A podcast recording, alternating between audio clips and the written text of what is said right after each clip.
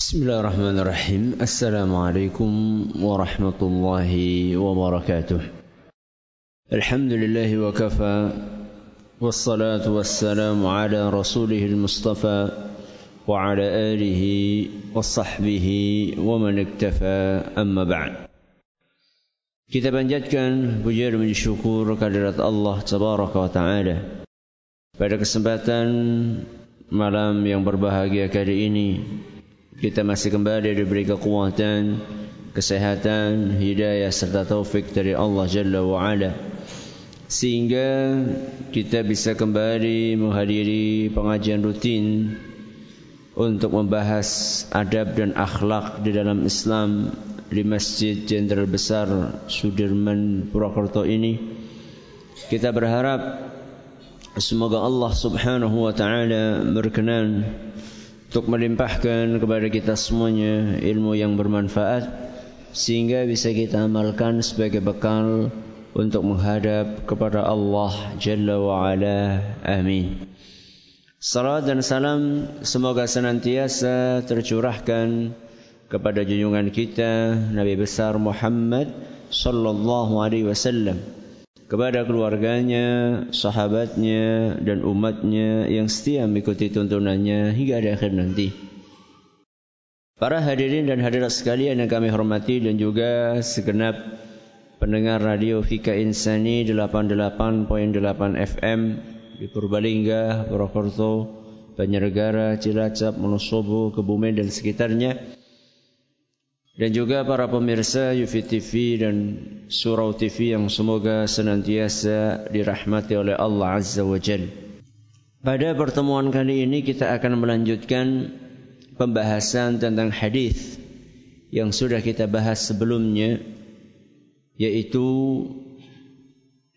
wanti-wanti dari Nabi kita Muhammad sallallahu alaihi wasallam untuk menghindari sikap berlebihan dan sombong dalam makan, minum, berpakaian dan bersedekah. Pada pertemuan yang lalu kita sudah bahas tentang berlebihan dalam makan dan minum.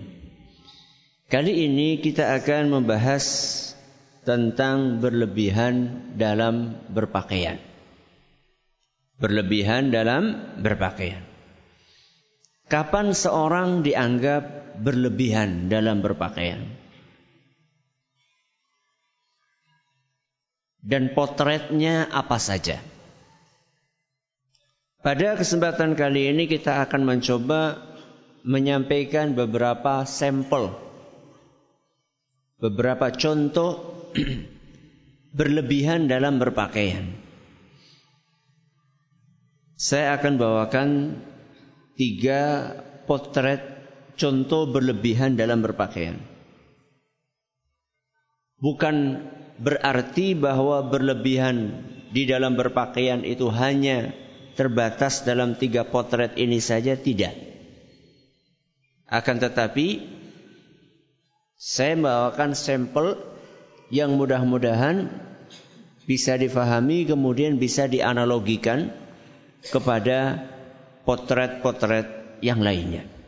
Yang pertama, kapan seorang dikatakan berlebihan di dalam berpakaian? Pertama, ketika dia memakai sesuatu yang haram. Ketika dia memakai sesuatu yang haram. Sebagaimana pada pertemuan sebelumnya ketika kita membahas berlebihan dalam makan dan minum, Potret yang pertama adalah makan minum sesuatu yang haram walaupun sedikit. Berlebihan tidak selalu identik dengan jumlah yang banyak. Kalau ada orang ngasih Anda satu lepek Lepek itu apa bahasa Indonesia? Piring kecil. Hmm.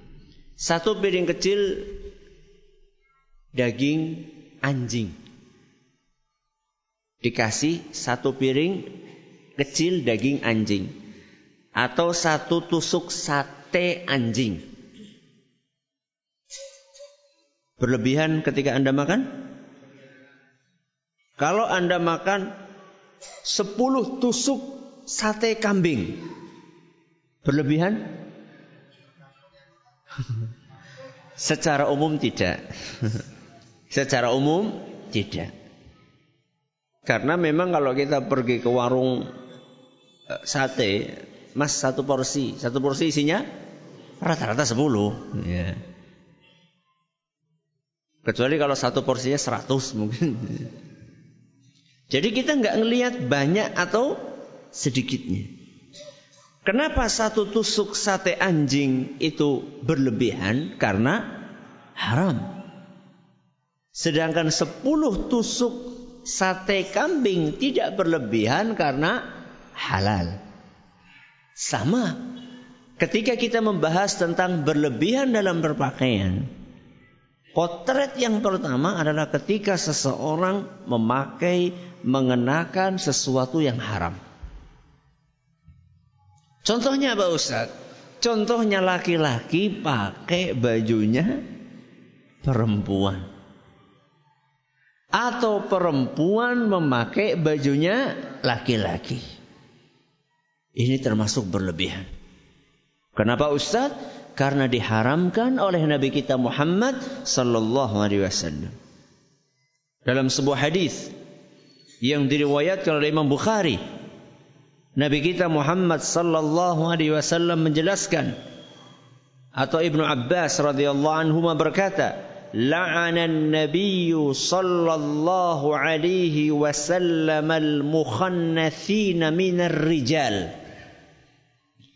Nabi sallallahu alaihi wasallam melaknat para lelaki yang kewanita-wanitaan. Nanti kita akan jelaskan laki-laki yang kewanita-wanitaan. Wal mutarajjilati minan nisa. Dan wanita yang kelaki-lakian.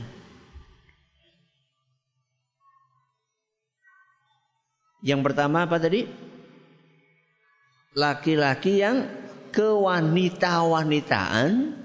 Yang kedua, wanita yang kelaki-lakian. Panjang banget Ustaz, udahlah bencong. Selesai. Banci. Ya. Kalau wanita yang kelaki-lakian apa? Tomboy. Nah, udah selesai.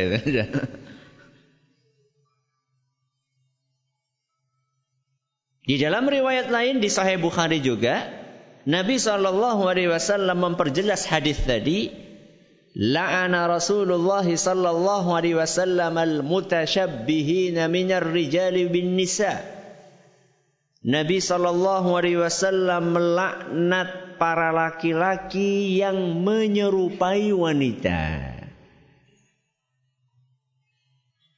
wal mutashabbihati minan nisa'i birrijal dan wanita yang menyerupai laki-laki. Menyerupai apanya Ustadz? Menyerupai cara bicaranya. Menyerupai cara berjalannya. Menyerupai cara berpakaiannya.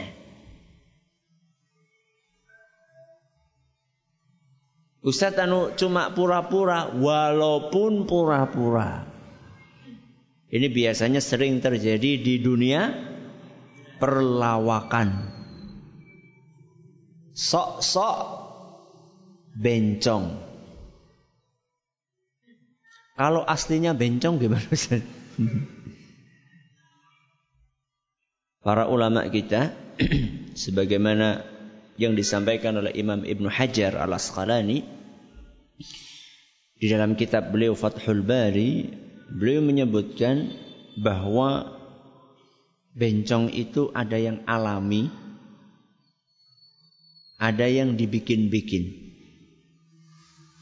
Yang dosa yang mana? Lorone?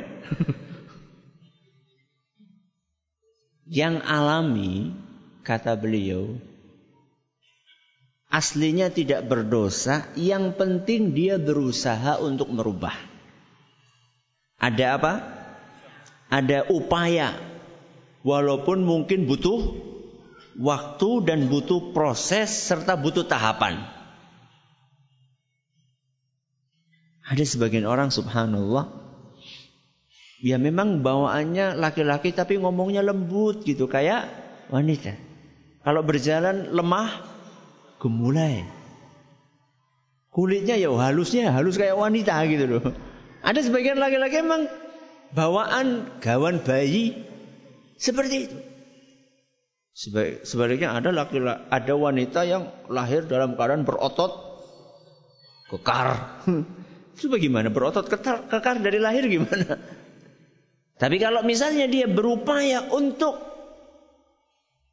mewanitakan dia yang wanita dan melaki-lakikan dia yang laki-laki, berusaha untuk mengembalikan kepada umumnya laki-laki perilakunya bagaimana, maka tidak berdosa. Yang bermasalah itu kalau dia merasa enjoy, senang, menikmati uh, kelainan tersebut. Yeah. Itu yang asli, yang alami. Nah, yang lebih bermasalah adalah yang sudah ototnya kekar pakai rok. Nah itu bermasalah itu. Ya. Termasuk berpakaiannya. Ya. Maka perhatikan baik-baik jamaah yang kami hormati. Putri Anda, putra Anda, putri Anda, ya, apalagi kalau sudah balik, ya, lihat pakai celana panjang biasanya. Wanita pakai celana panjang. Kalau laki-laki mungkin masa udah besar pakai rok itu kayaknya jarang-jarang gitu. Tapi kalau wanita pakai bajunya laki-laki itu di mana-mana. Jadi di mana-mana. Dan ini bukan dosa kecil. Ini dosa besar. Buktinya dosa besar apa? Ancamannya adalah laknat. Hadisnya bunyinya Rasulullah SAW melaknat wanita yang menyerupai laki-laki dan laki-laki yang menyerupai wanita. Dan ketika ada sebuah perbuatan diancam hukumannya dengan laknat itu menunjukkan bahwa perbuatan tersebut adalah dosa besar. Apa sih artinya laknat? Laknat itu artinya diusir dan dijauhkan dari kasih sayang Allah. Itu artinya laknat. Diusir, dijauhkan dari rahmat dan kasih sayang Allah. Itu arti dari laknat. Termasuk menyerupai wanita buat kaum laki-laki adalah ketika ada laki-laki memakai sesuatu yang dilarang oleh agama dan itu pakaiannya wanita. Memakai emas atau memakai kain sutra.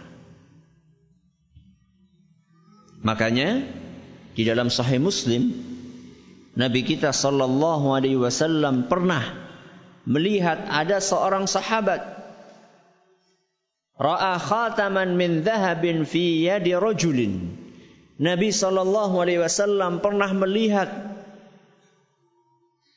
cincin emas dipakai oleh seorang laki-laki.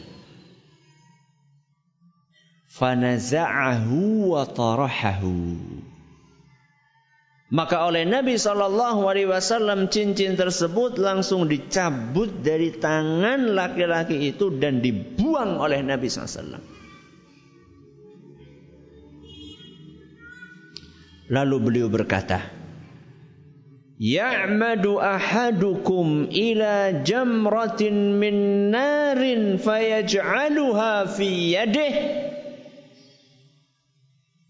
Mau-maunya kalian itu mengambil bara api kemudian dia letakkan dan dia pakaikan di jarinya. Jadi oleh Nabi SAW itu bagaikan orang pakai bara api di tangannya. Maka perhatikan bapak-bapak, mas-mas yang memakai cincin terbuat dari emas silahkan pakai cincin, tapi bukan cincin emas. Cincin perak. Kalau emas putih gimana Ustaz? Kalau emas putih, tergantung itu emas atau platina. Atau platina. Kalau yang dimaksud dengan emas putih adalah platina, maka tidak masalah platinum. Ya, tidak masalah. Karena itu sejatinya bukan emas, cuman sering dinamakan emas putih. Kenapa? Karena lebih mahal dari emas. Konon harganya itu empat kali atau lima kali lipat emas. Padahal warnanya putih. Ya. Kenapa boleh Ustaz? Karena kita nggak menemukan dalil yang mengharamkan. Dalil yang mengharamkan adalah emas. Kecuali kalau emas putih yang dimaksud adalah emas cuman disepuh dengan sesuatu logam yang warnanya putih, misalnya nikel misalnya. Yeah. Emas emas kuning kemudian disepuh jadi putih. Isinya adalah emas. Nah, kalau itu tetap nggak boleh. Jadi dilihat ini emas putih ini apa? Ditanyakan. Platinum berarti tidak masalah. Kalau emas kemudian di, sekedar disepuh jadi putih, selama ini kita tahunya sepuh itu jadi kuning. Sudah kuning disepuh jadi putih. Ya. Maka kalau itu hakikatnya emas tidak boleh. Ini adalah potret yang pertama berlebihan dalam berpakaian memakai sesuatu yang haram. Yang kedua, membeli dan atau memakai sesuatu yang harganya di atas kemampuan. Apa? Membeli dan atau memakai sesuatu yang harganya di atas kemampuan. Walaupun sesuatu itu aslinya halal. Karena kalau haram tadi sudah masuk ke dalam potret yang pertama tadi.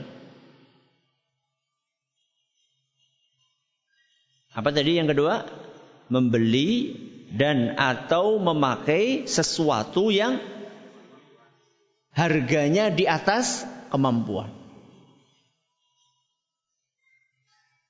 Ini biasanya terjadi ketika orang pengen kelihatan menonjol, pengen kelihatan wah.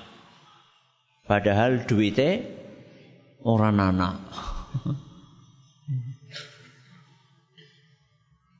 Contohnya apa Ustaz? Contohnya ada orang pengen beli baju harganya satu juta. Sedangkan gaji dia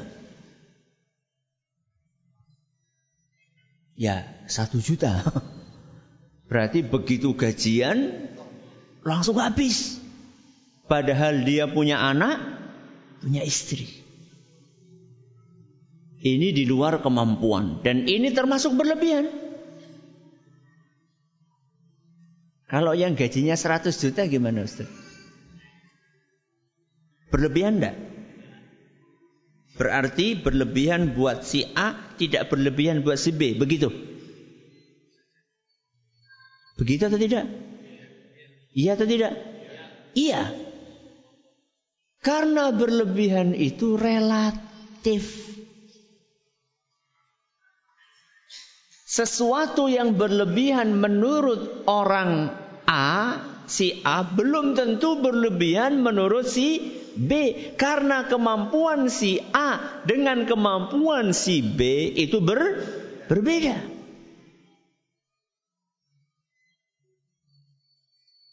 Ada orang beli mobil merek A. Merek apa? A. Menurut ukuran dia ini, wah ini mahal banget. Tapi menurut ukuran orang yang kaya raya, wah kita anu mobil gue pembantu ki. Dia levelnya itu adalah mobil yang harganya 10 kali lipat. Katakanlah ada mobil harganya 180 juta. Menurut orang kaya, 100, mobilku harganya semono. Yo belinya ya yang 1 M gitu ya. Nah, yang 180 juta ini menurut orang miskin ini sudah wah. Bahkan untuk beli mobil tersebut harus nabung. Jangan nanti tua. Nanti mobilnya seorang metu maning apanya? Uh, Tipenya sudah nggak ada lagi, saking lamanya nunggunya. Ini kalau buat si miskin ini berlebihan. Wong dia itu beli motor saja nyicil, ya. Dan perhatikan, ya. Kita harus tahu kemampuan kita masing-masing. Dan kita jangan ukur orang lain seperti apa yang kita mampui. Ya. Sehingga ketika misalnya kita duduk ngaji kayak gini, kemudian kita tengok samping kita, arlojinya, boh, berlebihan itu, hubud dunia itu. Ini cinta dunia. Loh, dia itu beli arloji itu harganya dibandingkan gaji dia itu gak ada apa-apanya. Seperti tadi misalnya saya contohkan, orang penghasilannya satu bulan 100 juta. Kemudian dia beli baju harganya berapa? Satu juta. Itu cuma seper, cuma satu persen dari gajinya. Itu nggak ngefek buat dia. Tapi buat orang yang penghasilannya satu juta sebulan, ya langsung kau lah. Begitu dapat slip langsung beli baju Anaknya pada nangis. Pak kencot. Nah, pangan kayak kelambine. Relatif. Apa? Relatif.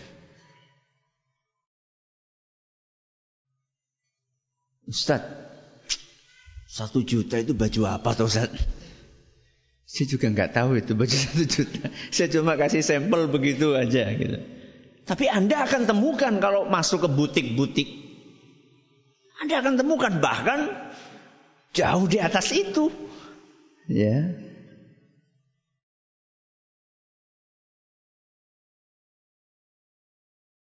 Ustaz mereka pakai itu buat apa sih Ustaz?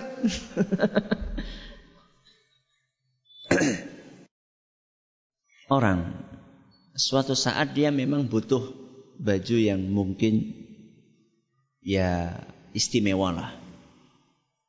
Katakanlah seperti pejabat misalnya. Ketika dia ketemu dengan tamu negara misalnya.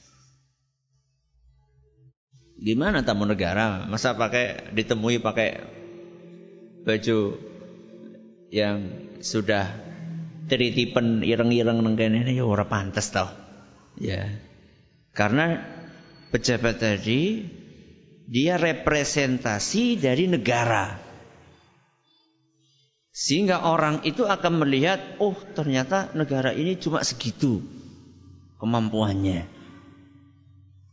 Nabi kita Muhammad Sallallahu Alaihi Wasallam ternyata beliau itu punya baju-baju yang spesial, maksudnya yang bagus, yang biasa beliau gunakan ketika beliau menemui tamu-tamu kenegaraan. Delegasi dari mana, delegasi dari mana. Beliau punya baju khusus untuk digunakan menemui tamu-tamu tersebut. Sehingga tidak salah ketika Anda punya sepatu yang kalau di apa namanya?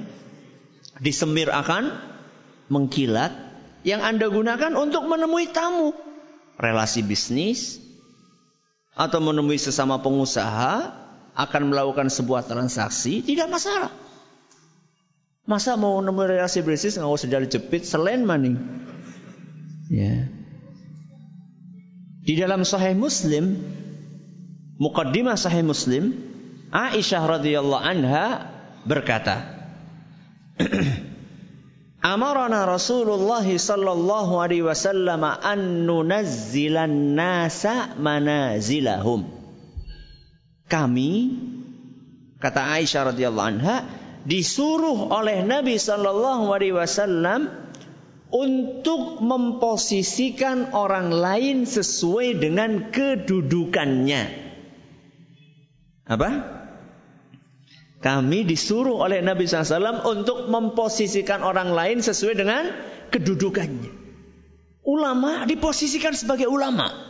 Pejabat diposisikan sebagai pejabat. Jadi ketika kita menemui seorang pejabat dengan pakaian yang pantas, dengan pakaian yang bagus, itu tidak masuk kategori wah ini menjilat ini. Enggak. Memang kedudukannya perlu ditemui dengan cara seperti itu. Ketika kita berbicara dengan seorang ulama, tentu bahasanya harus yang sopan. Ya. Ini ajaran Islam. Ajaran Islam. Wah, berarti kalau relatif kayak gitu orang kaya bisa membeli sebebas-bebasnya. Oh tidak, bukan seperti itu maksudnya. Ya. Tidak seperti itu maksudnya. Karena potret yang ketiga, ini tadi yang keberapa? Kedua. Coba yang kedua diulang. Membeli dan atau memakai sesuatu yang harganya di atas kemampuan. Potret yang ketiga adalah membeli dan atau memakai sesuatu di luar kebutuhan. Apa? Membeli dan atau memakai sesuatu di luar kebutuhan, di luar keperluan. Gak perlu tapi beli dan pakai. Ada sebagian orang beli baju baru tiap hari bisa. Ada sebagian orang beli baju baru hanya ketika Idul Fitri. Ini orang yang pertama beli baju baru setiap hari. Tabungannya nggak akan habis. Tapi apa perlu Yeah. Ustadz dipakai sekali sudah berubah warnanya. Loh, lah. Yeah. Lebay. Kira-kira warna mulai pudar itu setelah berapa kali dipakai? Setahun? Masya Allah. Iyalah setahun. ya. Kalau memang sudah perlu ganti-ganti. Terus yang ini bagaimana? Dilungsurakan. Diberikan kepada orang lain yang orang lain itu merasa, wah ini bagus banget buat kelas dia. Tapi buat kelas orang kaya tadi sudah tidak perlu. Maka dia ganti tidak masalah. Tapi kalau misalnya tiap hari beli, tiap hari beli, tiap hari beli. Walaupun dia mampu Akan tetapi itu sudah di luar kebutuhan. Jangan kaget kalau ada seorang istri presiden punya koleksi sepatu 3000 pasang.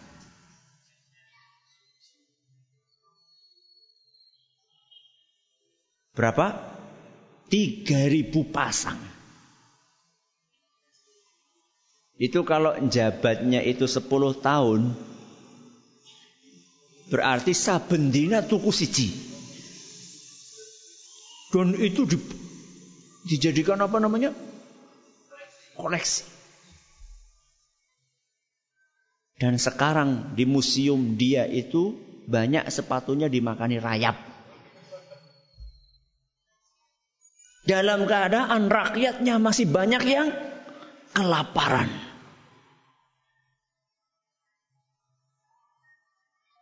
Kalau ini jelas-jelas ber, berlebihan. Coba bayangkan 3000 pasang. Golek gue kapan? Apa enggaknya sabedina ganti, sabedina ganti. Ya. Ustadz kalau saya punya tiga pasang Ustadz. Satu coklat, satu putih, satu hitam Ustadz. Saya sesuaikan kalau bajunya coklat ya. Sepatunya coklat. Kalau bajunya ya apalah kira-kira cocok. Tidak masalah. Kalau anda mampu. Dan kalau perlu tidak masalah. Ustaz, kalau saya punya sepatu olahraga, sepatu buat kantor, sepatu buat santai, boleh nggak Ustaz? Ya boleh, kalau memang diperlukan dan Anda mampu. Masa enggaknya ke kantor pakai sepatu bola? Dengan alasan apa? Tidak berlebihan. Alhamdulillahirrahmanirrahim. Assalatu wassalamu ala nabiyina Muhammadin wa ala alihi wa sahbihi ajma'in wa ba'd. Landasan dalil dari larangan untuk membeli atau memakai sesuatu yang di luar keperluan adalah hadis Nabi SAW yang diriwayatkan oleh Imam At-Tirmidzi dan dan hadis ini hasan li ghairihi bahwa Nabi kita Muhammad sallallahu alaihi wasallam bersabda min husni islamil mar'i tarkuhu ma la ya'ni. Salah satu tanda kebaikan keislaman seseorang adalah ketika dia bisa meninggalkan sesuatu yang tidak bermanfaat untuk dia. Jadi selama itu di luar kebutuhannya maka lebih baik ditinggalkan. Maka saya nasihatkan kepada diri saya pribadi dan juga kepada jamaah sekalian berlatihlah ketika akan membeli memakai sesuatu berlatihlah ini perlu atau tidak kadang-kadang kita itu ketika ke toko kita itu tergiur dengan apa yang ditulis sebagai diskon dan belum tentu itu diskon. Bisa jadi harganya sudah dinaikkan kemudian diomong diturunkan dan katanya diskon. Padahal diskonnya itu sudah di atas harga aslinya. Jangan tergiur dengan apa yang dikatakan diskon dan seterusnya. Lihat butuh atau tidak. Ya. Dan satu hal lain buat mereka yang punya kemampuan harta ya buat mereka yang punya kelebihan harta walaupun Anda mampu untuk beli sesuatu yang bagus yang bagus yang bagus alangkah baiknya seandainya Anda ini sesekali ya atau syukur-syukur sering untuk tampil sederhana. Karena Nabi kita Muhammad sallallahu alaihi wasallam bersabda Al-badhadhatu minal iman Al-badhadhatu minal iman Kesederhanaan itu adalah bagian dari keimanan. Apa? Kesederhanaan bagian dari iman. Nah, saya tidak katakan bahwa orang pakai baju bagus, pakai baju yang mahal itu haram tidak. Toh juga Allah Subhanahu wa taala senang ketika melihat hambanya dikasih nikmat kelihatan bekasnya di dalam penampilannya. Ini disampaikan oleh Nabi kita Muhammad sallallahu alaihi wasallam ketika melihat ada seorang sahabatnya yang pakai baju lusuh. Bahkan mungkin sobek-sobek, banyak tambalannya. Maka ditanya oleh Nabi SAW. Inti punya harta, oh wahai Rasul saya punya kebun, saya punya oh, ternak, saya punya ini. Dipikir oleh Nabi SAW orang ini pakaiannya kayak gini karena nggak punya duit untuk beli pakaian. Wow, saya punya, saya orang kaya. Maka kemudian Nabi SAW menjelaskan, Inna Allah yuhibbu an yara al abdi athara ni'matihi alaihi. Atau kama qala sallallahu alaihi wasallam. Sesungguhnya Allah itu senang saat memberikan nikmat kepada hambanya, memberikan rizki kepada hambanya, efeknya itu kelihatan di dalam penampilannya. Tapi sekali lagi tidak ber, berlebihan. Ya baguslah. Misalnya ada saatnya pakai baju bagus, ada saatnya pakai baju sederhana, ada saatnya pakai baju bagus, ada saatnya pakai baju sederhana. Itu akan lebih utama lagi insya Allah sehingga kita bisa memadukan hadis-hadis tadi hadis yang menganjurkan untuk sederhana dan juga hadis yang menganjurkan agar nikmat yang Allah berikan itu kelihatan di dalam fisik kita wallahu taala a'la wa alam jadi saya sampaikan tiga potret yang pertama apa tadi memakai sesuatu yang haram yang kedua memakai sesuatu yang di atas kemampuan. Yang ketiga, memakai sesuatu di luar keperluan. Ustaz saya pernah mendengar bahwa cara makan Rasulullah SAW menggunakan tiga jari kanan. Apabila hadis ini sahih, bagaimana cara makan kita kalau makan nasi? Makan dengan tiga jari sunnah. Makan dengan tiga jari sunnah. ketika memang makanannya bisa diambil dengan tiga jari. Tapi kalau makanannya nggak bisa diambil dengan tiga jari, harus dengan lima jari, maka tidak masalah. Ya, maka tidak masalah. Dan kalau kita perhatikan makanan Rasulullah Sallallahu Alaihi Wasallam yang sering beliau makan adalah kurma. Sehingga dengan tiga jari itu cukup. Gitu. Nah sekarang kita makan nasi pakai tiga jari itu kan sulit. Ya sulit. Ya maka perlu pakai lima jari. Yang penting tidak mengesankan kerakusan. Mengesankan kerakusan bagaimana Ustadz? Oh, Ini bukan lima jari, tambah telapak tangan. Ya, kalau kita makannya kayak gini, insya Allah tidak masalah. Lagi pula, tadi tiga, tiga jari itu hukumnya sun, sunnah. Sekedar mengingatkan besok Ahad kedua kajian rutin kita membahas sejarah kehidupan Nabi kita Muhammad sallallahu alaihi wasallam. Insyaallah temanya tentang uh, apa yang dilakukan oleh Nabi SAW begitu sampai di Madinah.